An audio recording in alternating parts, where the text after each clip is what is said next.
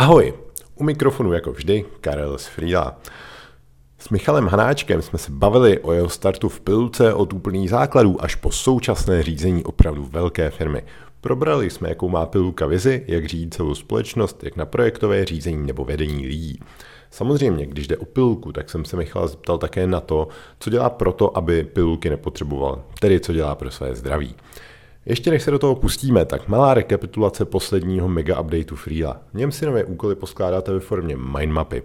Dále máme vymazanou integraci na Google kalendář, vlastní pole, které zásadně rozšíří možnosti využití Freela. Dále máme make.com, který vám umožní propojit Freelo téměř s jakýmkoliv jiným nástrojem a to bez jediného řádku kódu a spoustu dalších věcí. Teď už ale nebudu zdržovat, dámy a pánové, kluci a holky, přeju příjemný podcastový zážitek. Šťastnou cestu, hezkou dovolenou, pořádný workout, pohodové venčení, běhání, prokrastinování na sítích a nebo to, co u podcastu zrovna děláte.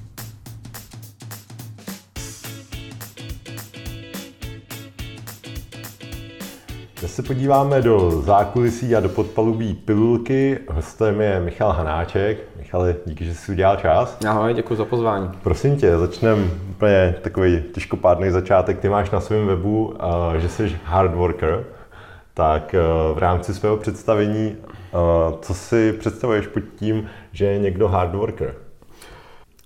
Já to rád def- definuju pojmem vyhrnout si rukávy a prostě vzít věci, vzít projekty, s prominutím zvednout hovno ze země a uklidit ho. To znamená, občas uh, velké firmy inkriminují k tomu, že na všechno potřebuješ mít procesy, na všechno potřebuješ mít nějaký systém a zapomíná se zkrátka vyhrnout rukávy a prostě tu věc, tu věc udělat. Jo. To znamená, to je schovaný za tím, za tím heslem, řekněme, hard worker, že nebojím se občas vzít to koště a prostě uklidit za sebou nebo vyřešit nějaký problém. Nejenom na něj poukazovat, nejenom delegovat, ale, ale prostě ty věci, věci udělat. Mhm, takže já si pod tím můžu představit, že si nějakou věc, která je klidně složitá, tak se ji naučíš, nasaješ a pak to jako prostě pustíš dál do týmu. Přesně tak. U těch odborných věcí je samozřejmě potom velmi příjemný, když jdeš i příkladem těm svým kolegům, že i tu problematiku se si nějakým způsobem naučíš, že tomu rozumíš nikdo tě pak nemůže obcházet a, a uděláš ji.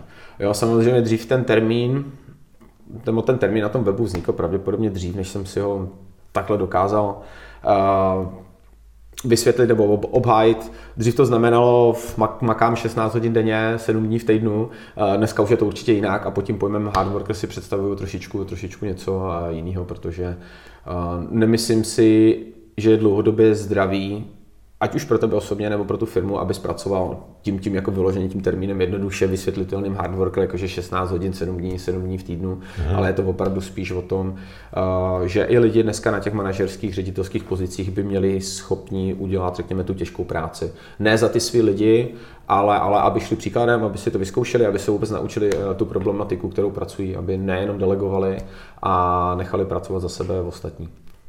To je super přístup, já tady s tím naprosto souzním a vlastně o něco takového se taky eh, vždycky snažíme to prostě nasát, naučit, nebát se toho jenom všechno jako nenadelegovat nebo objednat si agošku a věřit, že to bude dobrý a tak, no, takže s tím souzním.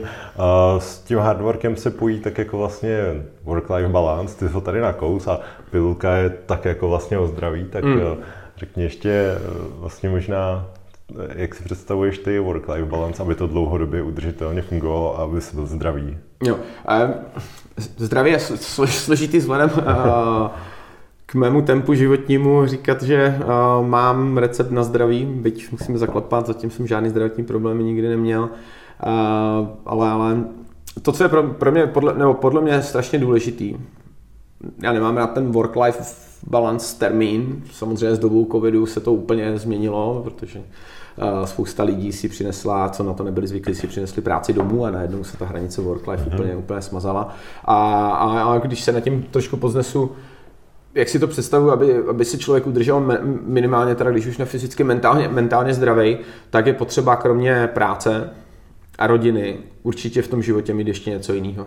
A aby člověk byl, byl šťastný a viděl za sebou, měl nějaký cíl a viděl za sebou nějakou hotovou práci, koníček, nazveme to jakkoliv. To znamená, já kromě rodiny a práce mám rád extrémní sporty, lyže, běhání, extrémní překážkový běhání a, a podobně. Takže, takže to je pro mě něco, co mě nutí vstát ještě o hodinu, o dvě dřív, Mm-hmm. A ne kvůli tomu, že mě někde čeká nějaká práce, jakože práce za peníze, ale čeká mě nějaká, řekněme, hobby práce, to znamená nějaký trénink eh, nebo něco dalšího. A když říkáš vstát o hodinu dřív, tak je to nějaká pátá, šestá, desátá. Musím se přiznat, že teď za poslední dva roky jsem celkem zlenivil. A ta nej, nejjednodušší výmluva je, je, že přišel covid a zrušili se, řekněme, nějaký závody krátkodobě, takže, takže vymizel nějaký cíl, ale, ale když, když jsem v tréninku, tak stávám 6 hodin ráno, abych, abych byl v 7 už 100% na nohách a, a někde, uh-huh. někde ve fitku a podobně. Super. Uh, co teda v současné době máš v pilce na starost? Jak se tam odstnu? Jak se dostal do bodu, kde jsi vlastně teďka jeden asi z nejdůležitějších lidí eh, v takhle velké firmě? Jo, a jak jsem se dostal, to mám častou vzpomínku, kamarád, můj nejlepší kamarád ze střední školy, mě bylo 15, mu 16 a rozhodli jsme se, že začneme podnikat, takže jsme si uh, imaginární reference uh, webových stránek vytiskli na A4, asi nevím, 4, 5, 6 A4 to tehdy bylo. Uh, vzali saka od svých rodičů a začali jsme v Opavě tehdy na střední škole obcházet místní firmy, to znamená door to door. A, a, a říkám, my jsme tady internetová agentura, proto jsme zaklepali na ty dveře a získali jsme, získali jsme první zakázky, Tehdy to bylo ještě na živnostenský list maminky od toho kamaráda, takže to celé bylo takový, takový funny. A, a vybudovali jsme internetovou agenturu, a od web developingu až, až po nějaký online marketing. Uh, pak druhou, třetí, v, v, pak nějaká kariéra pro jednu mezinárodní investiční společnost. A pak jsme se náhodou setkali s Martinem Kasou. Uh, on si ze mě dělá srandu a vzpomíná si do dneška, jakou košili jsem měl na sobě. Jsem byl mladý cucák ještě, jsem 23 let. A souvodalo slovo a nějak, eh, nějak nakonec začala vznikat i pilulka, růžová barva, logo, a vůbec celý, celý projekt a tak dále. A, takže já jsem vlastně v pilulce od začátku. A byl jsem u vytváření jak prvních strategií, prvních business plánů, tak vlastně celého procesu, to znamená celý ten instrument, ty pilulky znám, dá se říct až do posledního, do posledního šroubku. Dneska ta firma samozřejmě už je větší, Vedení máme rozdělený na, některý, na několik eh, základních oblastí, sales, eh, nebo obecně obchod, eh, marketing, operations a finance a řekněme strategie s retailem. A já mám na starosti tu, tu sekci operations, to znamená logistiku a IT technologie, vývoj, produkt, BI a věci s tím spojené všechny. Mm-hmm. Takže hodně, eh, hodně klobouků vlastně, když to tak slyšel. A jako ta, ta práce byla určitě různo, různorodější po té stránce exekutivy dřív, ale, ale při té velikosti firmy už to, už to nejde, nejde dělat všechno. A, hmm. takže, takže asi tři, čtyři roky zpátky jsme to postupně začali rozdělovat na několik, na několik těch, z těch sekcí větších, větších celků, celků firmy a dává nám to takhle nějakým způsobem smysl. No. Mm-hmm. A co bys ještě třeba vypíchnul jako nějaký klíčový momenty v tom tvém dosavadním působení, tu už je, kolik to je let? A... Deset let to bude, no. A deset let, tuším za měsíc, za dva měsíce. No. Když jsme teda začali, začali budovat tu, tu firmu jako takovou, a je to nějakých necelých devět let od, nebo je to devět let od spuštění domény pilulka, pilulka.cz. No to, co bych jako vypích, nebo ne, ne, není asi jeden nejdůležitější moment, je samozřejmě spousta fuck-upů, možná se k tomu dostaneme, který, který se staly, na kterých jsme se toho spoustu naučili, ale nejdůležitější pro mě asi byla ta cesta. No. Pilulka možná na jednu stranu vypadá jako firma, kde bylo vložených obrovský spousty peněz a, a díky těm penězům jsme, jsme se někam dostali ale bylo to přesně naopak, je to hodně od, odmakaný, je to hodně odřený, spoustu věcí jsme se museli naučit, jo, byly to takové ty bezesné noci z láhví vína a studování něčeho, než, než to začneš dělat. Jo, to znamená, asi, asi jako nejdůležitější moment je vlastně celý, celé, celé to období, ta, ta cesta, to, to učení, to education, to je to, co nás asi na tom baví, protože jsme přesvědčeni, že v tom našem věku mladým by člověk neměl chodit do práce pro peníze, ale mimo jiné pro peníze a měl by chodit především eh, pro to, aby aby se vzdělával a někam, někam posouval, jo? protože odpočívat a kvůli penězům do práce můžeš chodit, až když budeš, řekněme, starší, nechci říkat starý, ale starší. Hmm. Takže, takže, takže, asi tak, takže nemám jako jeden nejdůležitější moment, uh, asi, asi nemám, ale je to ta cesta. Mm-hmm. No, naprosto v pořádku a ty mi nahráváš na to důležitý, to jsem ti posílal vlastně i s předstihem, že bych se rád s tebou pobavil nad tady těma tématama, já nevím, řízení firmy, projektového řízení a tady ty věci, co máš pod sebou, tak jaký jsou za tebe důležitý třeba pilíře v rámci řízení firmy, nějaký jako větší už velikosti, u tebe třeba v pilce. Co bys doporučil takhle, kdybych za tebou přišel, že hele, my jsme se rozrostli, je nás třeba, nevím, 50, 100, hmm. to je celkem jedno, už se dělíme na oddělení, tak jak to, jak to snadno uřídit? Je, je několik oblastí, možná budu skákat z jedné na druhý. Ehm, to, co je strašně důležité, uvědomit si co nejdřív finance. To znamená zainvestovat určitě do kvalitní struktury, která řídí finance. To znamená, ať už je to kvalitní CFO, který tu strukturu vytvoří, anebo, anebo uh, nějaký tým. To je, to, to je extrémně zásadní pro to, abys to nakonec uřídil a ufinancoval a tak dále. Uh, z toho vyplývá i nějaký finanční řízení firmy, aby existoval nějaký plán jasný, uh, ale zároveň aby ty mantinely nebyly úplně přesně daný. Aby si tím finančním, aby si tím, jak přeskočíš na to finanční řízení společnosti, aby se ti nestalo, že zabiješ kreativitu lidí. No, to je určitě jedna, jedna, jedna z věcí, který, který jsem se taky naučil, protože v okamžiku, kdy ti, ty těm lidem dáš jasně namalovanou cestu, to znamená, tady máš budget, a, tak ty lidi už potom za tebou nechodí s nápadama moc. Jo, a je potřeba, to znamená, to je, to, to je jedna, z, jedna z věcí, ta druhá z, z, z, z části, která určitě to podporuje, tak je nějaká jako transparentnost, důvěryhodnost a, a nějaká důvěra tvých lidí do toho, do toho vedení. Aby fungovala kvalitně výměna názorů. Já vím, že jsou to všechno takové nehmatatelné věci, ale je to za mě strašně důležitý, protože pokud to tam nemáš, tak zase zabíš tu kreativitu, to znamená zase zabíš ten, ten development, ať už těch lidí, tak, tak, ty, společ, tak ty společnosti. Jasná struktura, jo, určitě. To je, často si to neuvědomujeme v té rychlosti, ale lidi potřebují přesně znát, v jaké struktuře jsou, kdo jim schvaluje, je to, je to možná to zní hloupě, ale kdo jim schvaluje dovolený, kdo je jejich nadřízený, kdo je nadřízený jejich nadřízenýho a tak dále. Potřebují to znát a je to určitě, určitě z věcí, ve kterých spousta firm v průběhu té doby uh, chybují říkám, že se nám taky kolikrát stalo, že prostě špatně odkomunikuješ strukturu a tak dále. A vyvoláváš jenom eh, nejistotu v těch, eh, v těch lidech. Zase zabíš tu kreativitu, zabíš ten development a, a stojí ti to strašný, strašný peníze. No a pak je teda ta, ta řekněme jako infrastrukturální část, co bych doporučil, eh, pokud, pokud možno co nejjednodušší nástroje, přes který řídíš tu firmu, protože ten, ten software nebo ten nástroj nakonec je stejně tak jako dobrý, jak je dobrý ten, kdo ten nástroj řídí. Jo? To znamená, čím komplikovanější ten nástroj nebo ty tu infrastrukturu si uděláš, tím komplikovanější je uřídit.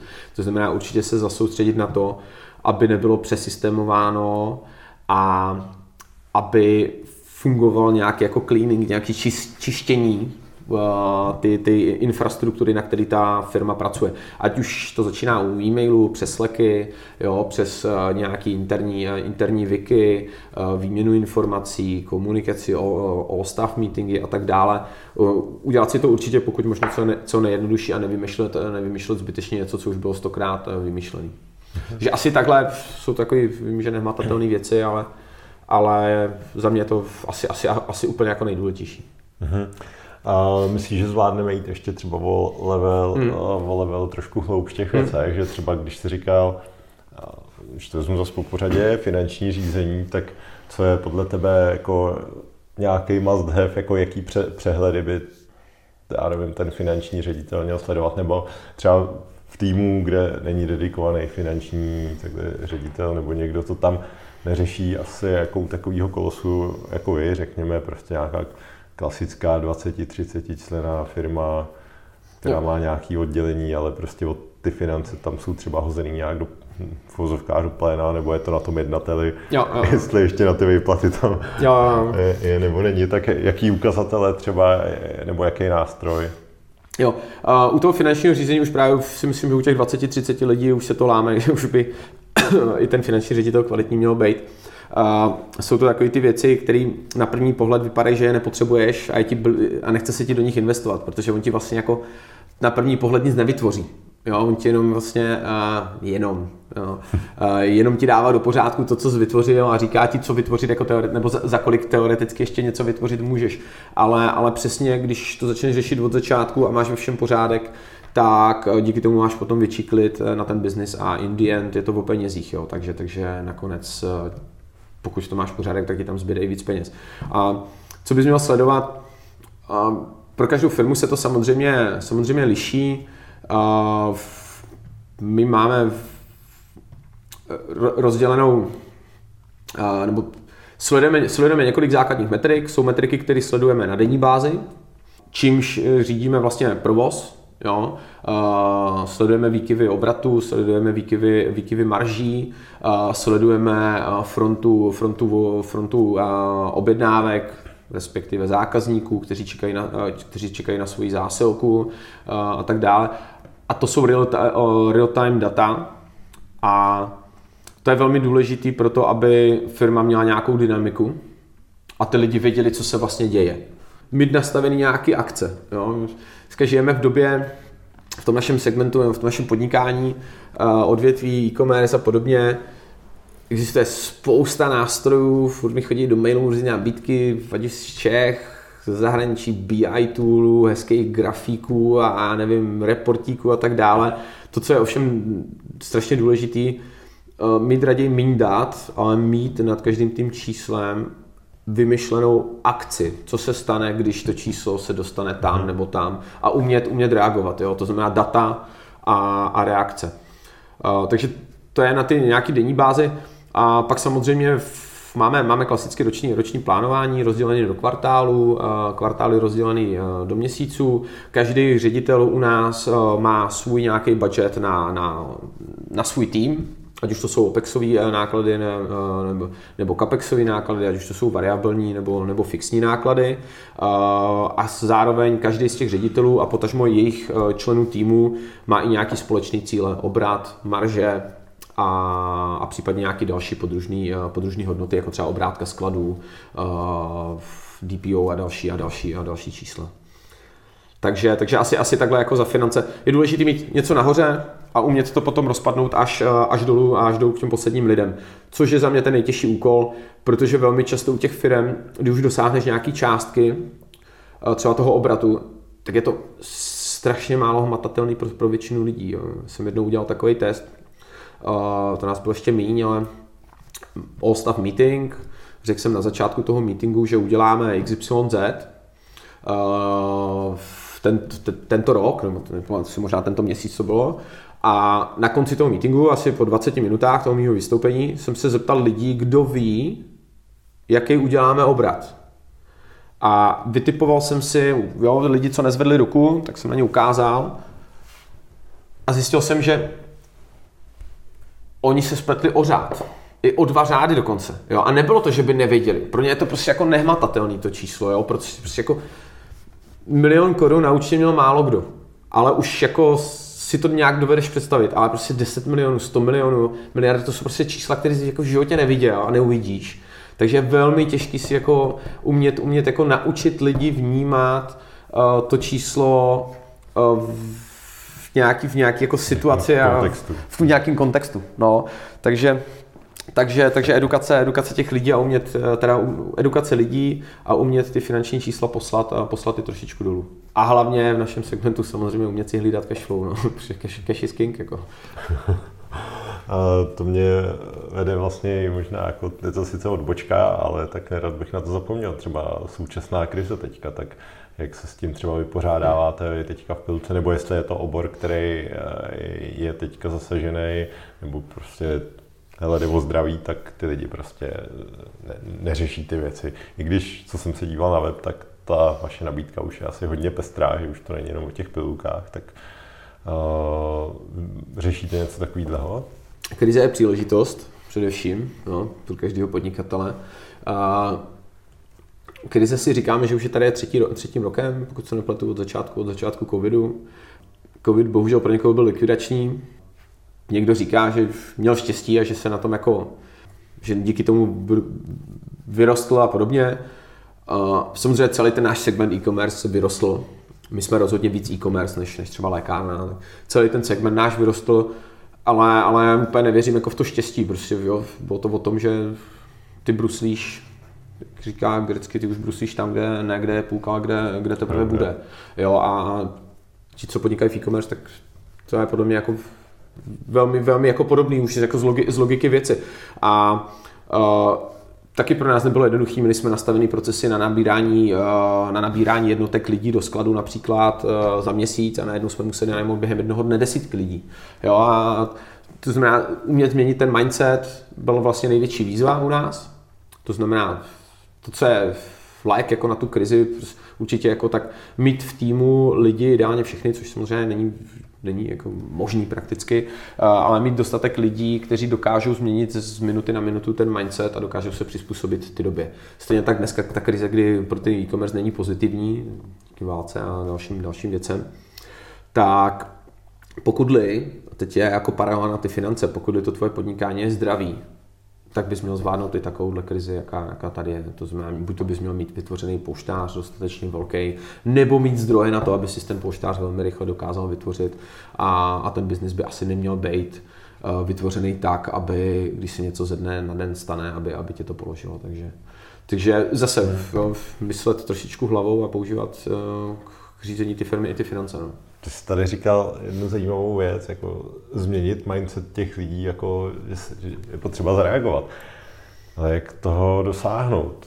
Jestli tady máš nějaký tip třeba pro, pro lidi, protože zase co jsem byl třeba v diskuzích různých, že častokrát se bavím s různýma vedoucíma, tak jako říct lidem, hele, tvoje role byla doteď taková, ale ode dneška děláš tohle, nebo doteď jsme to dělali tady tím způsobem, ode dneška prostě platí jiný pravidla, tak jak podněcovat v těch lidech, aby šli těm změnám naproti, protože takový mindset máš ty, mám ho já, ale už ho nemusí mít eh, někde třeba skladník, který eh, bere krabičky s lékama a posílá to někam dál. Jo.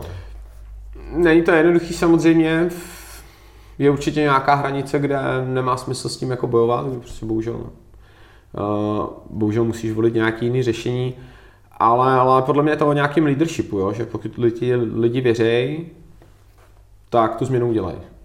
Jo. Samozřejmě strašně abstraktní to takhle říct, ale, ale je, je to o pár personách, který v té firmě potřebuješ, který dokážou přinést tu energii do zbytku, do zbytku té firmy a dokážou vlastně přesvědčit uh, ostatní kolegy, aby ho následovali když to zjednoduším. No, to znamená, velmi, velmi, důležitá, velmi důležitá podle mě je energie v tom, v tom jako mít v managementu lidi, kteří dokážou rozvášnit ty lidi, nebo jak to říct, aby, aby ho následovali. No. A je to, je to těžký, vždycky se o tom mluví, ale, ale taky máme spoustu, spoustu případů, kdy se nám to, kdy se nám to nepodařilo úplně hmm. dobře udělat. No. A takhle, když mluvíš o té energii, tomu, tomu docela rozumím, takže bys klidně viděl, že je fajn mít třeba v týbu někoho, kdo umí říct ty špatné zprávy, kdo přijde eh, s těma změnama a tak. A naopak eh, někoho, kdo je takový ten cheerleader a do té třeba těžké situace eh, ne, naleje nějaký ten, nějakou tu pozitivní energii, nebo řekne OK, tady něco takového, ale stejně pojďme si dát tadyhle večírek a nějak to spláchneme a prostě máchneme, nebo takhle tomu mám rozumět? Já, já teda osobně jsem takový, no. Já asi, asi to ani jinak jako neumím. Jo. Neumím něco vybudovat, aby tam byly jenom procesy a, a od 8 do 4 a prostě všechno fungovalo, fungovalo jak hodinky. Uh, to, co, co mě baví, to, co si myslím, že umím a to, co si myslím, že umí Piluka, je právě jako se vybrucovat a odmakat si, odmakat si ty věci. No. Mm. A myslím si odpověď na tu otázku, ano, určitě podle mě a i když se podíváš jako kolem sebe na všechny úspěšné firmy, tak eh, toho svého jako magora s prominutím prostě mají, mají v týmu, jo? Ať už je to, ať už je to jejich jako zakladatel, ať už je to jejich CEO, jo? Mm-hmm. A já nevím, video se Stevem Ballmerem, developers, developers, developers, jo, což je extrém samozřejmě, jo, ale... Zrovna jsem na to myslel. ale, ale myslím si, že, že prostě je to o tom leadershipu a je to o té energii. A musím se přiznat, že já jsem byl na stovkách pohovorů, Uh, sám jsem hajroval určitě víc jak 100 lidí, stoprocentně, možná, možná i víc než 200 lidí sám, ať už jsem přímo já, anebo, anebo jsem u toho byl účasten. A jestli jsem se podíval pětkrát na to, jakou mají, jakou mají vystudovanou školu, tak bych, tak bych možná přeháněl. Co tím hmm. chci říct, jo? Tím nechci říct, že ti lidi nekoukají na, na, na to, jaký má člověk vzdělání. Já to teda, uh, já se na to nedívám, ale určitě, určitě to není jako jednosměrná, jednosměrná rada. Ale je, je pro mě daleko důležitější, co z toho člověka cítím, jestli jako uh, ne, nedívám se tolik na to, co umí dneska a co by mohl umět zítra a co by mohl přinést, eh, přinést do té firmy. A buď to bereš člověka, který ti do té firmy opravdu přinese to odborný know-how, jo, to znamená dneska má nějaký balík znalostí a ty, aby si je, aby si je naučil se sám, se svým týmem, tak ti bude trvat rok. A, a nebo nabereš tady člověka, který ti je přinese a za měsíc je tam máš. To je třeba případ uh, u, u těch financí, co se podle mě jako hodně, hodně, hodně vyplatí. Tak tak to je, to je ten jeden typ lidí, jo, kde, kde je důležitý samozřejmě to, co umějí, a pak je, ten, a pak je to jako to, to budování týmu, toho, toho, široko, toho širokého týmu, kdy je, podle mě, kdy je pro mě daleko a pro nás je pro Pilku daleko důležitější to, jaký ten člověk je, než to, co umí, anebo hmm. to, co má, to, co má za sebou. Super. Ty jsi tady zmínil ještě ten dobrý leadership, tak um, jsou nějaké klíčové vlastnosti nebo klíčové věci, které z pohledu leadershipu vnímáš jako důležitý? Prostě z toho vedení, třeba jsi tady párkrát zmínil nějaký all crew meetingy nebo něco takového, tak...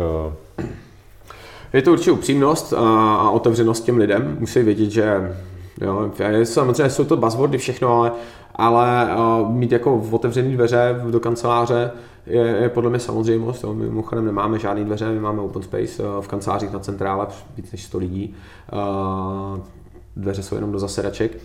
Uh, ale, ale ty dveře jsou, to je metafora spíš. Uh-huh. A co já aplikuju, a to nedělá každý, a zvlášť ne jako v tom vrcholovém managementu to tak úplně jako stoprocentně není, tak já aplikuju to, že chci, abych rozuměl těm věcem, který dělám. To znamená, abych se dokázal bavit s těma lidma, nebo minimálně se aspoň tvářit, že tomu, rozum, že tomu, že tomu rozumím. Jo, to znamená, to je pro mě jako taky strašně důležitý v leadershipu jít občas do toho detailu. Jo? A ne, nemá to vůbec nic společného s mikromanagementem, jo? Ale, ale prostě rozumět těm věcem, který, který děláš. Můžeme se bavit o úrovni jako hloubky, ale to je podle mě strašně důležité, protože ty lidi ti pak začnou, začnou důvěřovat, věří ti a může nastoupit leadership. Jo? Můžeš být, ten, můžeš být tím, tím jejich lídrem. Steve Jobs taky přesně rozuměl svým produktům. Jo? A, a nemyslím si, že byl mikromanažer, když to spousta lidí jako o něm, o něm tvrdí. Myslím si, že to bylo právě o tom, jako umět se ponořit do hloubky, do, do těch problémů a rozumět tomu svýmu produktu. U nás ten produkt je prostě celá ta naše služba pelouka. No. Mm. Takže, takže to, to jsou asi zásadní věci z pohledu uh, leadershipu. No. Mm-hmm. Ty jo, vrátil bych se možná ještě na začátek z těch pilířů jsme vlastně zabrousili eh, do, do těch financí. Mm-hmm. Tak uh, jestli bys pohovořil ještě právě, jako si dal nějaký příklady mm. u, u těch financí. Jo, těch... o nějakým projektovým řízení? Třeba. Jo. Uh, jak, jak řídíme firmu, tak kromě toho finančního budgetu na rok, rozkatovaného potom na ty jednotlivé oddělení a, a období, tak máme nějaký strategický, máme samozřejmě nějakou dlouhodobou vizi, to je jasný. No, mimochodem tu jsme. Jaká třeba je? Ta dlouhodobá vize je vybudovat nejlepšího hráče na farmaceutickém trhu v Evropě. To neznamená největší. Jo, to je, to je velmi důležitý. Jo. Eh, určitě čísly, čísly nejsme největší, ale to, co chceme, je přinášet inovace na ten trh tak, aby nás i ti největší následovali potom v těch inovacích. To znamená, to je ta naše, řekněme, zjednodušeně dlouhodobá, dlouhodobá vize. Je to, je to zase je to strašně abstraktní. Jo, vize je obecně, vize je obecně abstraktní. No a uh, na základě nějaký ty vize máme strategické plány roční, což je prakticky je to prostě dokument v, v pár bodech, jo, 15-20 bodů maximálně, uh, což jsou buď to, ty, buď to rovnou jako nějaký strategické projekty, anebo nějaký, nebo nějaký pohled, strategický pohled na myšlení ty firmy. Jo, že chceme uh, být takový a takový a takový a takový. To znamená, máme nějaký strategický plán na ten daný, na ten daný rok. Uh, tohle rozdělíme na ty jednotlivé uh, na ty jednotlivý divize, ty firmy a uh, rozpadneme to na kvartální cíle, kvartální OKRK a ty pak následně, následně z toho vznikají jednotlivé projekty, které prostřednictvím nějakého Project Steering Committee řešíme, plánujeme, snažíme se mít na to nějaký finanční, finanční ohodnocení na ten projekt, vždycky nějaký finanční přínos. Je to těžký zase, jo, ten finanční přínos, to zní hezky takhle od stolu, ale u každého projektu odhadnout, co přinese a tak dále, je prakticky nemožný, to znamená určitá subjektivita zde hraje jako velkou, velkou roli, abych byl upřímnej. A, takže tak, takže, takže strategický roční plán rozpadli na kvartální, eh, kvartální OKRK. Důležitá je synergie mezi, mezi jednotlivými týmy, to znamená, jo, jde to sice jde to od spodu, ale zároveň to musí jít z vrchu. Eh, neplatí určitě takový pravidlo, že by to mohlo jít jenom od spodu a nahoře se to nějak, eh, nějak udělalo. Musí, musí, musí se to někde potkat a, a stromově to zase musí dolů. Aby se nestalo, že, že někde v jedné části firmy něco vyvinete třeba a na druhé straně eh, nemáte lidi na to, aby ten nástroj používali, nebo nedej bože, nemáte peníze na to, abyste ho zpropagovali, nějakou službu a tak dále. To znamená, musí to být nějaká synergie. Uh-huh. Mluvíš, nebo mluvil jsi tady o OKRkách, což je pro lidi hodně často dost takový abstraktní, jako aby to zavedli. Do jaký, jaký jako úrovni to třeba u vás máte? Jakože až každý člověk má svoje OKR, nebo je to jen právě na úrovni celých těch týmů a e, rozpadlej ten e, e, roční plán? Do jakého detailu tady v tom jdete? jdeme téměř až na posledního specialistu. No. našlapoval si opatrně kolem, kolem toho termínu OKR. A já teda jsem taky velmi opatrný jako v tom využívání OKR, určitě nejsme mistři světa. Jo. Uh, i pořád po těch letech se pořád učíme a zkoušíme uh, nový a nový, nebo ne nový, zkoušíme evolučně se v tom nějak, nějak, nějak vyvíjet. Je to těžký. Ale to, to je úplně v pohodě. Já jsem byl na projektovém klubu o OKRkách od Miry Vlacha a tam vlastně tohle to říkal skoro každý jo. účastník, jo. že a my si to trošku ohejbáme, nebo jo, takže jo. si myslím, že učebnicově jako bude tady v tom málo kdo. A já, já nás přidávám do toho taky, jo, my přišlapujeme úplně strašně moc jako okolo toho. Ale máme to, ty kvartální cíle, ty rozpadlý, jo, vlastně OKRK, projekty, a k tomu finanční KPIčka, tak to je součást nějakého kvartálního plánování. Každý ředitel sedí se svým manažerem, podřízeným specialistou a tak dále. Manažer to dál posílá ještě, ještě na svý lidi. Pokud to nemají jako konkrétní svůj cíl, na který mají navázaný bonusy, tak se to minimálně musí, musí dozvědět, minimálně se o tom baví a tak dále. Je to za prvý nástroj, jak udržovat nějakou, nějakou agilitu firmy, jo? Že, že, že, že spotkáváš s těma lidma, řešíš, řešíš věci, nenutíš je jenom pracovat, ale nutíš je taky přemýšlet nad tím, co by chtěli udělat, zamyslet se nad tím, jakou práci udělali a podobně. A zároveň je to nástroj pro to, jak tu firmu řídit, aby, aby ti ty jednotlivé uh, součástky prostě fungovaly a na konci, na konci vzniklo prostě hotový hmm. v úvozovkách autora. A kdo a jak to prioritizuje? Protože si dovedu představit, že tam budete mít těch projektů a nápadů stovky. Jo, jo ta prioritizace jde, jde od vrchu. No. V tom nejužším vedení se vybírají a vybírají projekty, které se budou realizovat, protože těch nápadů, jak říkáš, je prostě uh-huh. je spousta. No. a kdyby, kdyby v tomhle tom, nevěřím na demokracii ve firmě, asi tak. Jo. Bohužel, jak, zní, to, zní to jako blbě, jako samozřejmě určitou demokracii nebo jako máme, ale nakonec v každé ty firmě stejně musí být ten diktátor v uvozovkách, který rozhodne, který má to právo veta a nemyslím to slovo diktátor prostě, ale s nadsázkou pro jistotu pro posluchače, který musí rozhodnout, jestli ta věc se bude dělat nebo ne. Jo. Protože tak v konečném důsledku on je za to jako vlastně je, víc odpovědný, že jo? To, jako tak to prostě tak, je, tak, no. tak, tak, tak, no, takže ale máš tam ještě v rámci, já jsem tě vlastně, to bohužel nedopadlo kvůli covidu, měl přednášet na konferenci Project Restart, takže určitě jsem o projektovém řízení se tady toho teďka chtěl pobavit víc. Mm. A v průběhu třeba tvých let, jakým asi prošel nějakýma aha momentama, když dojde třeba na nějaký projektový řízení, nebo co jsou za tebe nějaký hodně funkční věci, mluvil jsi tady třeba o agilitě, nebo...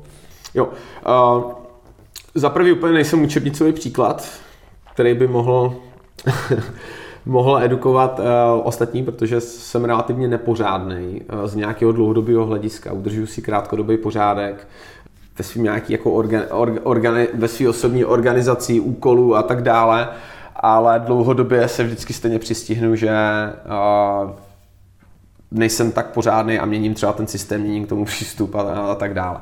Ale to, co je v rámci firmy jako důležitý za mě, ten agilní, zase to je jako buzzword v poslední době, ale podle mě je to strašně důležitý. Jo. U těch projektů já razím cestu MVPčka, to znamená dělat ty věci raději hůř, ale o to dříve, o to dříve spustit. Uh, ne, nerad dělám věci na 100%. Jo. Myslím si, že pokud něco uděláš od 0 na 97%, tak to stojí x a od 97 do těch 100 to stojí 2x. A podle mě to, je to velmi často likvidační pro spoustu startupů, že pořád zlepšují a zlepšují a zlepšují ten svůj produkt a zapomenou ho třeba prodávat úplně. Jo, setkal jsem se uh, se spoustu takovými, takovými, takovými startupy. Takže, že agilní vývoj, určitá míra nedokonalosti, jo, myslím si, že je zdravá. Zní to možná jako hloupě, protože většinou, většinou, většinou se uh, v podcastech a na konferencích mluví uh, o, o ty právě dokonalosti a, a ale myslím si, že v tomhle tom ten přístup jako třeba právě toho zmíněného Apple je, je velmi těžko aplikovatelný na, na, na většinu firm, že je naopak lepší jako dělat, dělat to agilně, vracet se k těm věcem, jo? to znamená, uh, nevím, uvedu příklad, když jsme začínali, nebo když jsme měnili systémy třeba třetí, čtvrtý rok a řešili jsme for, forecastingový mod, mod, mod, modul uh, na objednávání, na sourcing, vlastně na zásobování, tak já věděl v hlavě zhruba, jak bych si to asi ideálně představoval, ale věděl jsem, že to v ten okamžik nemůžu zadat, že musím vytvořit nějaký jako třeba 10, 20, 30 procentní pro, produkt, ten, ten, ten aplikovat a vrátit se k tomu agilně třeba za rok a zase ho zlepšit a pak zase za rok a, a zlepšit ho. Protože jsem věděl, že když bych to chtěl udělat prostě skoro dokonalý, tak tím zabiju spoustu jiných projektů. Zabiju tím spoustu, spoustu lidí, bude to trvat a, a začnu to využívat až za nějakou delší dobu. Když to, když to udělám vlastně nedokonalý, udělám to tím MVPčkovým eh, způsobem, tak to začnu využívat už dneska. A můžu si ověřit, jestli ta teze vůbec funguje a, a, a nebo ne. No. Takže tak. Jo, já tady s tím iterativním přístupem taky určitě souzním. Pak jsem se chtěl vlastně zeptat, když jsme u toho projektového řízení, tak vlastně si vybavuju, že už párkrát na meetupu jsme se bavili vlastně o Freeu, že hmm. to tam chvál, já jsem z toho byl hrozně překvapený, to bylo myslím v Ecomailu na, na, na jejich party, tak yeah. uh, jak jsi na nás vůbec jako e, natrefil a jo. Freelo, uh, my uh, nepoužíváme v pilce, nepoužíváme Freelo, Používá ho spousta mých kamarádů ve spoustě jako menších projektů a středně velkých firmách, proto, proto jsem tě tam zastavil a chválil jsem, protože jsem posílal jenom chválu, chválu jiných. Já mám tu čest, e, díky ty naší bublině, naše bublina e-commerce je strašně malá, takže mám tu čest e, být, řekněme, posluchačem a nebo, nebo drobným drobným a, za, zasahovatelem do různých, do různých projektů, firm a tak dále, vyměňujeme si know-how a, a velmi často jsme v tom, v tom našem úzkém kruhu jako velmi otevření. To znamená, Freelo jsem používal osobně v několika, v několika, částečně v několika jako dalších jako firmách. A za mě jako nechci dělat reklamu tady, a za mě ten nástroj jako funguje, je jednoduchý, jo, není překombinovaný. My jsme Češi, jo, jako ten, to češ, čecháčství naše je prostě český, jo, jo, prostě máme, máme všechno, máme český, jo, spousta národů, kteří prostě Eh, se spokojí s tím americkým, ale my to prostě musíme skopírovat, máme prostě tu kofolu svoji vlastní, že jo. jo, jo takže, seznam. No, jo, seznam. A což mimochodem, jako jsem na to neuvěřitelně pišný na nás jako národ v tomhle tom směru, že jsme extrémně šikovní a ty věci dokážeme udělat, dokážeme skopírovat, dokážeme vymyslet, dokážeme udělat kolikrát daleko, daleko líp, takže doporučuji.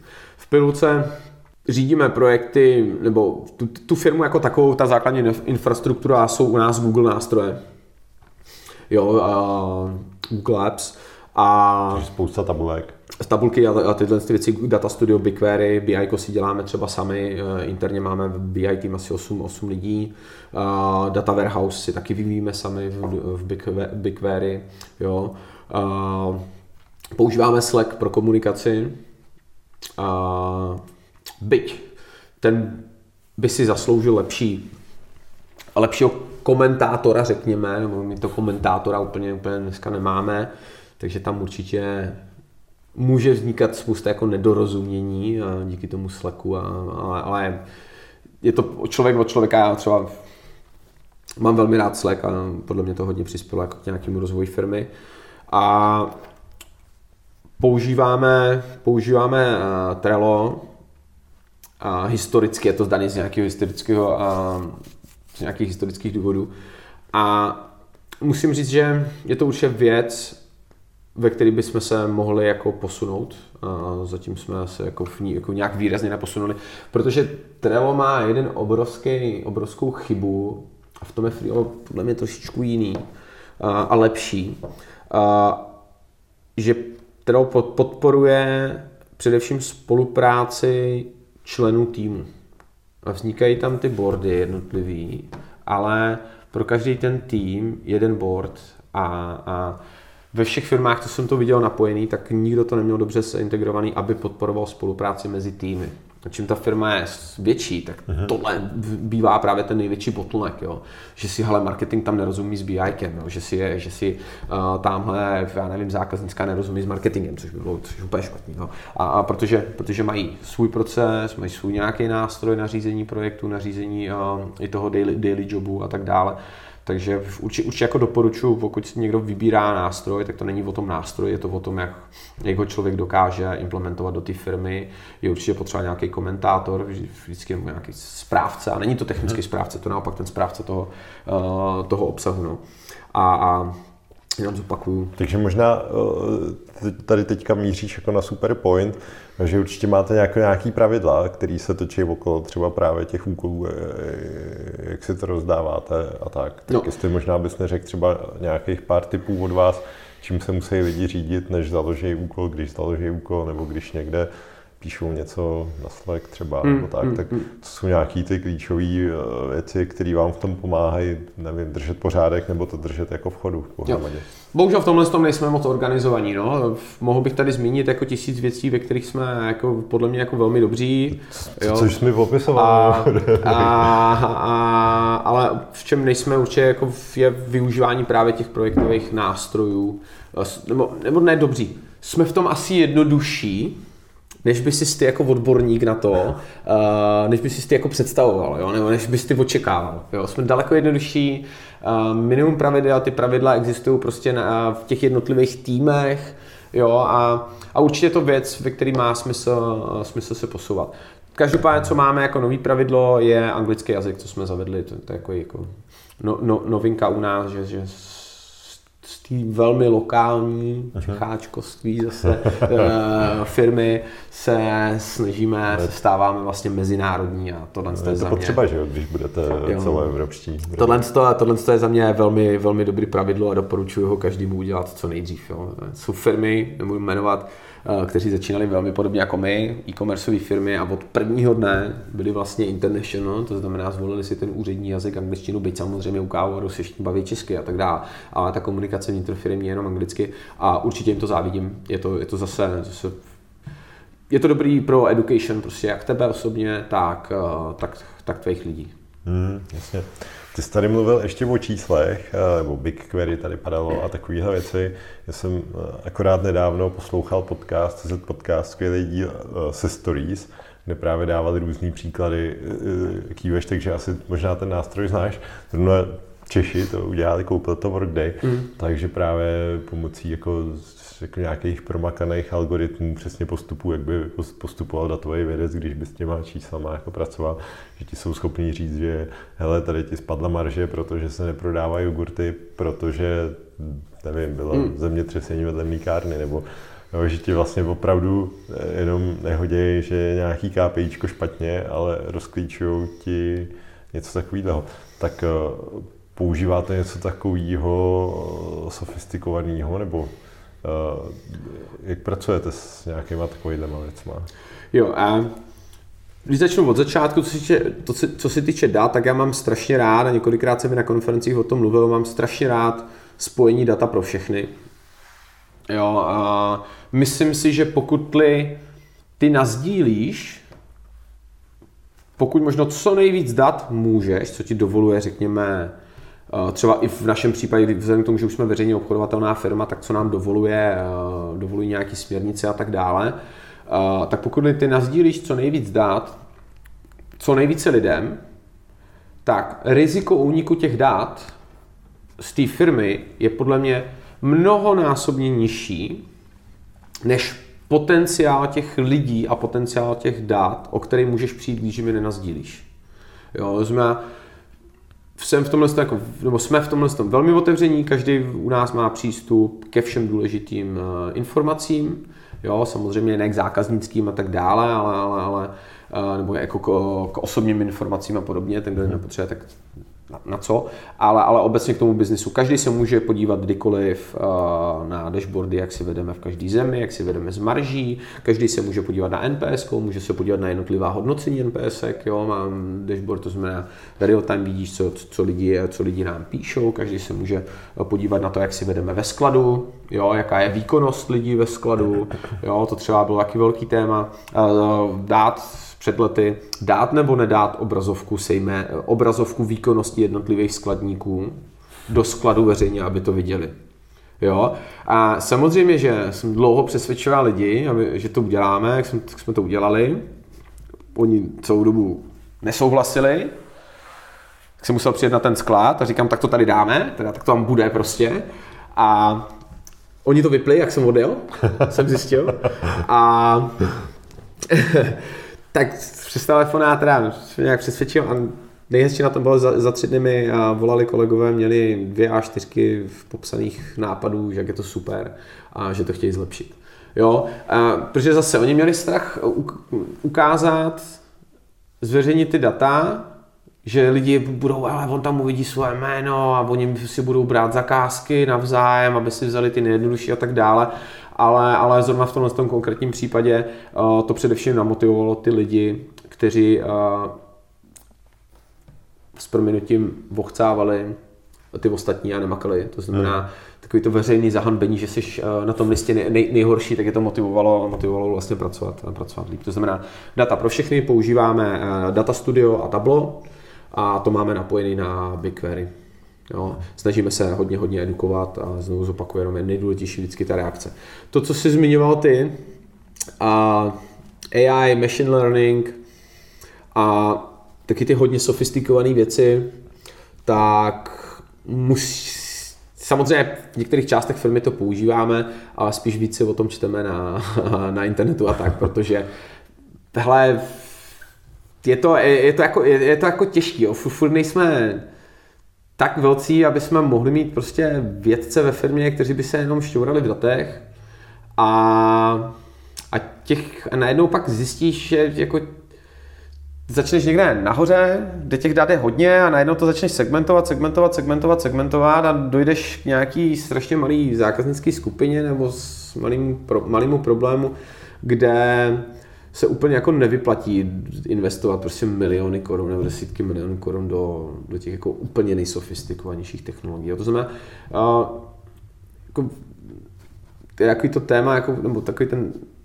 slogan back to basic a my jsme jako ne back to basic, ale jsme jako basic v tomhle tom. Jo, jsme pragmatičtí, máme prostě reporty, na každý ten report musí být hotová nějaká akce, pokud se ta, nebo reakce, pokud se ta reakce opakuje, tak se zamýšlíme nad tím, jak to automatizovat. Jo, a vymýšlíme, hmm. vymýšlíme prostě, jak na to vytvořit nějaký proces, automatizovat ho, aby se něco nestávalo. Jo, ta, samozřejmě tady ty ceny, které jsi zmiňoval, tak dále, alertovací systémy, jo, pokud jenom ty, ty chyby někde zobrazuješ v reportu a nepodsunuješ je těm lidem, jo, nebo nedej bože, ideálně neexistuje automatizace na, to, na ta řešení, tak ti ten report je stejně Jasně, a ono jako právě přesně, jak jsi říkal, bez té akce, která navazuje na nějaký číslo nebo na nějakou tabulku, na nějaký výkyv grafu, tak je to pořád jako jenom hezký, ale jako když k ničemu nedojde, tak to je vlastně vždycky to, mm, to mm, nejstěženější. A jak jsi říkal back to basics, tak uh, dovedu si představit, máte jako nějak rozpadnutý a vypočítaný, já nevím, že když si prostě objednám, hmm, tam máte třeba chytrý kartáčky na zuby, nebo co já vím, tak jako má, máš rozpadlý, jakože víš, že balný je u takového typu produktu tolik a co, co je jako ziskový do nějaký poslední jo. Uh, Jo, to bych doporučil že každému začínajícímu nebo malému, klidně středně velkému, kdo to nemá, unit economy, zase to vychází z toho finančního řízení. Unit economy je naprosto zásadní věc vlastně pro každý e-commerce projekt. Jo, buď to ti unit economy vychází a je to super, anebo ti nevychází a ten jde špatný a není, a není tam žádná vidina, tak to rovnou můžeš zavřít, protože nikdy nezačneš, nikdy nezačneš vydělat. To znamená, ano, unit economy je velký téma. Uh, marže se u nás skládá z několika částí, jo, obratový bonusy, zpětný bonus, teda zpětná obratová, pardon, přední marže, jo, jsou tam nějaký marketingový marže, marketingový bonusy, jo, a teď máš nějaký kompenzace. Je to docela, docela jako vyšší dívčí tohle z toho dát všechno dohromady, aby nakonec v té unit economy u toho posledního SKU produktu změl přesně to číslo, kolik je. Samozřejmě i tam existuje nějaká ta míra nedokonalosti, kterou jsem zmiňoval, jo, že nemám přesně, nebo nemáme přesně spočítanou, Amazon to třeba má už, jo, a přesně jaká kartonáž se hodí na tenhle ten produkt a kolik ta kartonáž stojí a jestli ti to vychází, a jestli teda do těch PPCček máš poslat tolik peněz nebo tolik peněz. Tak úplně na koruny ne, ale řekněme, že jsme jako velmi, velmi daleko už v tomhle tom a dáváme tomu dostatečný fokus. No. no tak ono třeba i ty marketingové kosty, že jo, tak v dnešní době z cookie list a tady těch, tady těch stran, že jo, tak už jako ty data stejně nikdy nejsou úplně 100%, no. Mm, mm. takže si myslím, že tam nějaký pragmatismus je, je na místě. Uh, co mě zaujalo u vás na webu, že nově máte implementovanou Klarnu, což je švédský startup, který mně přijde takový docela hodně zajímavý. Uh, jak si to tady v Čechách lidi oblíbili, nebo v jako, jak to funguje. Možná i jako řekni nějaký hmm. basics o, o Klarně pro lidi, kteří to ještě nepotkali třeba nikdy. Jo, Klarna vlastně je nej, mají označení nejhodnotnější startup uh, Evropy. No, no, no, oni nějak spadli a, přes noc strašně moc. A dneska, tento rok myslím, že je největší, největší nominální pás v rámci technologického světa nebo něco, něco takového, bych si vymýšlel rozhodně nejhodnotnější startup v, v Evropě, to, tuším švédská firma. Uh, No já jsem teda vždycky hrozně rád, když nějaký takový startup je prostě z Evropy, když jo, to porovnáš, jo, jo. to všecko, sám si říkal, to všecko dobrý, že jo, v Americe, a, ať už je to jo. čistý nebo prostě jiný evropský, tak já mám takovou jako lehce radost, když prostě jo. jsou ty produkty víc jako lokální a ať jako za chvíli jenom tady neodvádíme desátek no, za, no, no, no. Za, za každou druhou aplikaci, za každou druhou službu. Eh, Google. Přesně tak. No. Jo. A co je zajímavé, tak byť jsme Evropani všichni, tak v každé té zemi, jak studuju v e-commerce v těch jednotlivých zemích, kam se třeba díváme, že buď, buď, jsme, buď připravujeme, nebo, nebo třeba jednou, jednoho dne můžeme připravovat nějakou expanzi, tak je zajímavé, že byť jsme Evropani, tak každá země eh, platí úplně jinak na internetu. Ale úplně jinak. Jo? Třeba uh, Češi versus Německo. Jo? V Německu platby typu řekněme peněženky, jo, do kterého patří i řekněme odloužené platby a tak podobně, tak mají desítky procent z celého e-commerce obratu. U nás jsou to, já nevím, jedna, dvě, tři procenta, něco, něco, něco takového. Jo. Jsou země jako třeba Rumunsko, Maďarsko, kde dobírky mají pořád desítky procent. V Německu, v Rakousku prakticky dobírka neexistuje. Jo, v Čechách už taky pod 10%, pokud se, pokud se neplet. Jo, takže v každé zemi je to trošičku něco jiného. Klarna teda je obrovská v Německu, jo, a v dalších podobných zemích, a když, když se jako dívali do těchto z těch zemí, třeba v Dachu, tak eh, třeba v Rakousku, a, tak jsme vlastně oslovili v Kladnu, tam je to téměř jako must have, a, o nějakou spolupráci. A oni zrovna v té době připravovali expanzi do České republiky. Je to hodně čerství, odpověď na tvoji otázku a ty čísla, v kampaň běží teďka asi měsíc, jo, to znamená, jsou, jsou to jednotky lidí. Tam vlastně je poměrně jako složitá akvizice jo, těch uživatelů, protože ty si musíš nainstalovat aplikaci nějakou, musíš si tam dokonce si snad ověřit občanku jo, nebo něco takového, aby si tím mohl, mohl zavést. Ani nevím, jak ani nepoužívám, se přiznám. Kovářovicko byla, aby se mu ty, už domluvání ty spolupráce bylo, jak jsem si to do dneska, do dneška nenainstaloval. A, takže držím jim palce, no. Na jednu stranu na druhou stranu ta cena za tu platební metodu je, je, je dražší než jiný třeba typy, typy platebních metod. Jo. To znamená, je otázka, a jak moc je to podobné služby, ne na podobné služby, jak jsou, jak jsou atraktivní pro e-shopy třeba tady v České republice. Byť Klárna v sobě tvrdí, že není pouze plate, platební metoda, ale, ale, ale nějaký obchodní nebo nákupní rádcem, jo, a, a další nechci, nechci, nechci úplně mluvit za ně. Hmm. Takže ty čísla jsou velmi nízké zatím. Jasně. Ale jsme spokojeni se spolupráce. Ty jste tady mluvil o expanzi, vy už jste se vlastně vydali do Maďarska, do, do, do různých zemí. Uh, jak třeba vy jste přistoupili uh, k nějaký takovýhle expanzi, co všechno u projektu, jako jste vy, takový velký e-shop, co všechno je potřeba, kromě, já nevím, lokalizací produktů, webu, hmm, hmm, hmm. takového toho základu, tak Eh, co je potřeba všechno vybudovat, kromě nějaký jaký lokalizace, která i sama o sobě věřím, že musí být strašně složitá, že udržovat všechno a kvalitně přeložený, nevím, někde asi dopomůže třeba DeepL v dnešní mm, době, mm, ale uh, aby to bylo kvalitně, tak si myslím, že to, to stejně pořád vždycky musí vidět živá osoba. Tak co to všechno znamená? Ale máš dva typy expanze. Buď to, uh, buď to přeložíš web, a posíláš to z jednoho centrálního skladu klidně do celého světa a, chodíš po, po trhu a machruješ, že jsi na 30 trzích a do každého trhu posíláš jednu objednávku denně. Uh, a, nebo, a nebo tu expanzi myslíš pořádně. Uh, my vzhledem k tomu, že v rámci farmacie jsme na regulovaném trhu, a, tak, v, tak není úplně jednoduchý otevřít v každé zemi pobočku, pokud to chceme dělat pořádně. To znamená, u nás expanze je relativně pomalá, my jsme vlastně spouštěli Československo zároveň, Slovensko není expanze, prostě bratia, uh, na Slovensku máme firmu, máme tam jednatele, máme tam, uh, máme tam vlastní uh, účetní oddělení, máme, jo, máme tam prostě firmu, celou, celou hmm. strukturu, máme tam sklady. Nakupujeme od slovenských distributorů, máme tam slovenský partnery, to znamená, pro nás třeba to Slovensko je úplně druhá firma. Rumunsko před lety stejně tak vybudování úplně nové firmy. To znamená, co jsme všechno museli udělat, je vlastně ta odpověď je všechno. jo, to znamená, u nás ta expanze není úplně o, o tom centrálním skladu.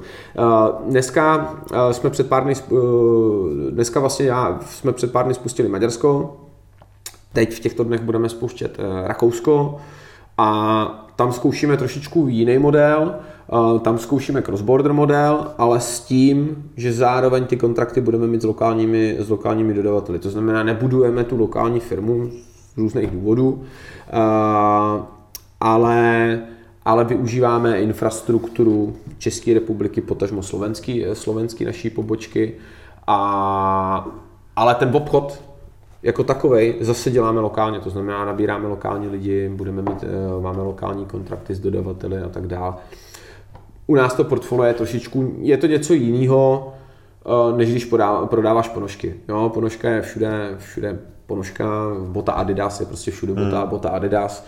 U nás i ten vitamin, vitamin, vitamin, vitamin C je možná jako ten šumák je všude stejný, jo, třeba. Ale ten obal, jmenuje se jinak. ale ten obal je všude jiný. Jo. A na, jo, navíc prodáváme potraviny, jo, takže že musíme být jako velmi lokální. Hmm. Přijde ti, že ta legislativa evropská jak, jak bys jí zhodnotil, co bys o tom řekl? Jakože tím, jak je Evropská unie, tak už je to jako jednoduchý, hmm. anebo je to prostě spousta klacků uh, pod nohy a pokud někdo přemýšlí o expanzi, tak se jako si tím musí prostě projít. Já jsem jako většiný optimista, jo, a za mě to je jeden z nejlepších projektů tohohle z toho století Evropská unie, jo. možná budu mít spoustu hejterů teď, ale, ale uh, zjednodušuje to můj prakticky každodenní život, já hodně cestuju, jo. Uh, nehledám nikde Wi-Fi, mám prostě roaming, jo, ne, nehledám nikde pás, prostě dostávám se na občanku všude po Evropě. Je to, jo, prostě, jo, to, je ta osobní strana a pro ty podnikatele samozřejmě, jo, zrovna prochází, hele, paradoxně nejvíc znám nohy nebo klacky pod nohy, hážou úřady tady v České republice. jo, možná pojďme vystříhnout, vystříhnout, to někdo z nich slyšel, ale zrovna teďka si procházíme opravdu jako pekelným obdobím. To bys jako nevěřil, jak jaká šikana ze strany z toho státního aparátu může vzniknout. Kvůli jak hloupým věcem. Jo? A, ale obecně říká, jsem optimista, eh, v rámci volný obchod, v rámci Evropské unie, za mě jako všechno víceméně funguje a pokud si vybíráš vodní partnery v té zemi, teď jsme zrovna řešili založení účtu v jedné zemi, eh, v jedna banka měsíc, podnikatelský účet v dnešním světě. Jo. Měsíc, by jim to trvalo. Druhá, za, druhá na druhý den. Jo. Takže takže tak, takže jsem optimistický v tomhle tom a za mě většina těch věcí funguje. Někde je méně byrokracie, někde je víc, ale, ale to, že je vlastně umožněný volný obchod, kde se nic zbytečně nezdržuje, neclí a podobně v rámci Evropské unie, tak, tak to je super pro podnikatele určitě, zvlášť pro země, pro země jako Česká republika a ještě země třeba víc na východ. Je to zase obrovská příležitost, prostě jak můžeš vyzkoušet eh, nějaké podnikání na západu, na západě, nebo jak můžeš jít naopak na východ. Jo, takže za mě kvituju velmi. A jak jste vybírali ty země? No, tak uh, Maďarsko a Rakousko jsou nejblíž, jo, nebo jsou blízko. Uh, Maďarsko je pro nás vzhledem k té politické situaci, která tam je, tak je to takový to jako krize přináší příležitosti, no, takže, takže samozřejmě může se stát cokoliv v té zemi nikdy nevíš, na druhou stranu si myslím, že ty podnikatele oni jako nikdy výrazně nezasáhnou, že to nezajdáš úplně do toho extrému, Maďaři jsou skvělí, skvělí, skvělí lidi většinou, že kdyby to zašlo do extrému, tak věřím, že se tam nějak vybojují a je to vlastně jako blízko Slovenska, to znamená maďarskou obsluhem ze Slovenska, dává nám to nějaký logický smysl. A Rakousko je vlastně konzervativní země, strašně, jo.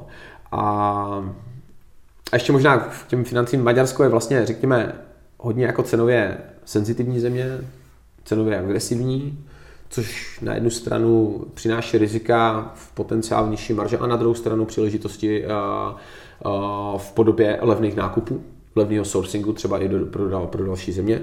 Kdežto Rakousko je naopak konzervativní, jo, dost, dost, uh, dost řekněme vysoký, vysoký ceny a vyšší marže už z principu, z, jo, z základu z nějaké historie. Uh, což ale může přinést jako naopak zase příležitost, že pokud budeš jako dravej, jo, tak, tak, to, tak je tam relativně velký potenciál a pro nás je to samozřejmě příležitost a výzva se na, naučit něco, jako je to západ, tak čistě respektovaný vlastně západní země dách, jo, to znamená tady asi napovídám, jak, kudy se, kterým směrem se potom jako díváme a věřím, že to Rakousko, že v tom Rakousku se to jako naučíme dělat a, a že dokážeme vlastně za ty české šikovné ručičky a přinést službu odpovídající těm konzervativním Rakušákům. Mm-hmm. Je pro vás třeba motivace eh, rohlík, který mu se docela daří, třeba v Německu a tak? Um, je, je to určitě inspirace, no. Je to určitě inspirace. My ten biznis jako děláme, děláme něco jiného, jo. Byť sortiment se nám protíná, jsme z České republiky, vzájemně se jako uh, velmi respektujeme, tak my ten business model máme postavený trošičku, uh, trošičku jinak, docela jinak jo, když už bych to jako srovnal, po té jako technické stránce jsme někde jako víc spíš Alza než, než ten rohlík, jo. Uh, takže, takže určitě je pro nás, eh, pro nás inspirací, ale, ale znovu zopakuju, ten, ty naše vstupy na ty trhy jsou trošičku uh, jinak form, hmm. formované. Vlastně živil jste projekt uh, primárně nějakým způsobem o zdraví. Uh, snažíte se, aby lidi ty pilulky taky nepotřebovali? Uh, jo. Uh, co dělá pilulka, tak pilulka neléčí. Pilulka se stará o, o prevenci jo, a chce podporovat prevenci. Tak jak, jak funguje vlastně uh, farmacie a zdravotnictví, jak funguje na, na, na západě, tak uh, daleko víc investují do prevence.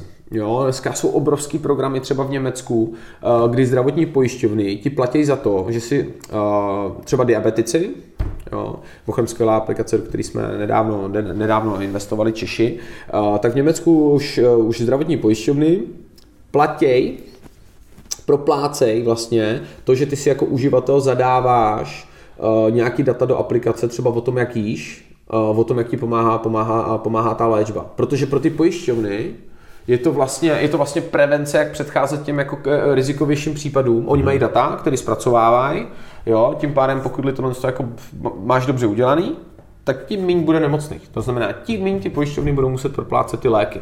Jo? To znamená, pro nás prevence, ať už jako pilulkama, řekněme, jo, znamená doplňkama stravy, zdravotním životním stylem, sportovní výživou, jo, a, a sport, a sport a, a spousta dalších jako věcí, je velký téma, tak stejně tak je pro nás určitě velký téma a, do budoucnosti, kam se díváme, tak je to ten e-health, ta digitalizace toho zdravotnictví jako takového, to znamená využívání dat uh, pro prevenci, jo, pro prevenci jako takovou. No jako z tebe mám pocit, že jsi jako velký sporták zdravý a tak. Co ty sám děláš pro zdraví? Uh, Kromě těch extrémních Já spíš sportů. co nedělám pro zdraví. Má, málo spánku, uh, zničený játra z networkingových uh, setkání a podobný. Ale mám děti hlavně teďka, no, takže snažím se být aktivní. Tak to je ale... Do, v domácnosti, teď jedem třeba s Prckem na hory na týden, jo, už na nějaký kemp vlastně, otevřít sezónu člověk se musí hejbat, jo, a podle mě jako musíš se hejbat a musíš se učit, jo. Jestli jsem si něco vzal od jako e, jiných, jiných lidí, se mi líbí, nebudu jmenovat, tak neumřít jako blbej, jo. Co se mi strašně líbí, to je tam jako metafora. Ptali se, byla Gatese konkrétně teda, ptali se jako, jestliže je starý, prostě a co dělá pro to, aby byl mladý. Jo? To tělo jako nezastavíš úplně, to stárnutí toho, jo? samozřejmě nějakým tím zdravým ne, když nejseš Tom Cruise. No, no, když nejseš Tom Cruise, samozřejmě. Jo? Ale, ale to, co je určitě moje rada pro všechny, je, že každý den do té hlavy dostat prostě nějakou novou, novou informaci. A může to být informace ze světa, může to být prostě, jo, nemusí to být jako, že si čteš prostě, že denně přečteš půlku knihy. Ale, ale udržet ten mozek, mozek mladý, to je podle mě jako to absolutně nejdůležitější, nebo teda pro mě osobně. To je určitě skvělá myšlenka. Kdo tě třeba nejvíc ovlivnil do tvýho podnikání, do života? Když jsme tady u těch uh, inspirací typu Bill Gates, tak vlastně kdo, kdo tě ovlivnil? A teď myslím klidně hmm. jako z tvýho blízkého okolí. Asi Jaromír Jagr a, a, Dominik Hašek a podobní sportovci, protože se, já jsem se naučil díky nim jako makat nějaký trénink, eh, nějakou pravidelnost. Kolega říká, že nejlepší manažer je sportovec. Jo. Protože ten dokáže prostě máknout trošku. A nemusí být aktivní sportovec, jo. Jako, aktivní člověk je prostě je nejlepší jako manažer, no. takže, takže paradoxně jsou to sportovci. No. Mm-hmm. Jo, jako, tak tam je vidět ta soustavná, pravidelná, hmm. velký úsilí no, a tak, takže přesně tak, no, jakože mně to vždycky přišlo, že lidi, co jako sportovali, dělali dlouho nějaký sport, ideálně ještě kolektivní, tak to na nich prostě v té práci dlouhodobě poznáš. No. Hmm, hmm, hmm. Uh, je něco, co bys zkázal 18-letýmu Michalovi, co bys si poradil? Nevím, nepitolik možná. asi nic, asi nic. Já, já, já ničeho nelituju. Jo. Já jsem prošel v obrovskou životní zkouškou ve 21 letech, která mě stála spoustu nervů, spoustu času a jako asi, asi bych měl říct, že bych to vrátil jako a neudělal to znovu, jo. A, ale, ale na druhou stranu ne, podle mě by člověk jako neměl ničeho litovat, no. Takže, takže asi tak. Mm-hmm. No ale už jsme se tady o České republice bavili, ale co není máš třeba ty osobně nejradši? Na České republice? Mm-hmm. V tom našem, v tom našem biznise v, v internetovém jsme specifičtí, kvalita služeb, které tady jsou a náročnost zákazníka, kterého jsme si vychovali, je obrovská. Jo, ani, ani v Německu není tak náročný zákazník, jako, jako, tady, jako tady v Čechách, na rychlost a, a na spoustu, spoustu dalšího. Samozřejmě je tam, je tam náročnější třeba na kvalitu těch produktů a tak dále, což je samozřejmě jako smutný, že to v Čechách není, ale to je na jinou debatu. Ale v tom onlineu jsme fakt jako šikovní a měli bychom si to opakovat a měli bychom tuhle tu hrdost předávat i na lidi, na lidi třeba do menších měst, do vesnic a, a, a podobně. Počet e-shopů per, per obyvatelstvo, jo, tady je obrovský, tady máme stejný počet, obyvatel, stejný počet e-shopů jako v Anglii. Jo. A, Což já neříkám, že to je dobře jo, nebo špatně, ale ukazuje to jenom, že mhm. Češi hmm. prostě jsou šikovní, jsou schopní prostě podnikaví. podnikaví prostě, jo, seznám, to je prostě neuvěřitelný příběh. Já myslím, že jsme byli poslední země my a Tajván nebo někdo takový, kde Google ještě neměl monopol.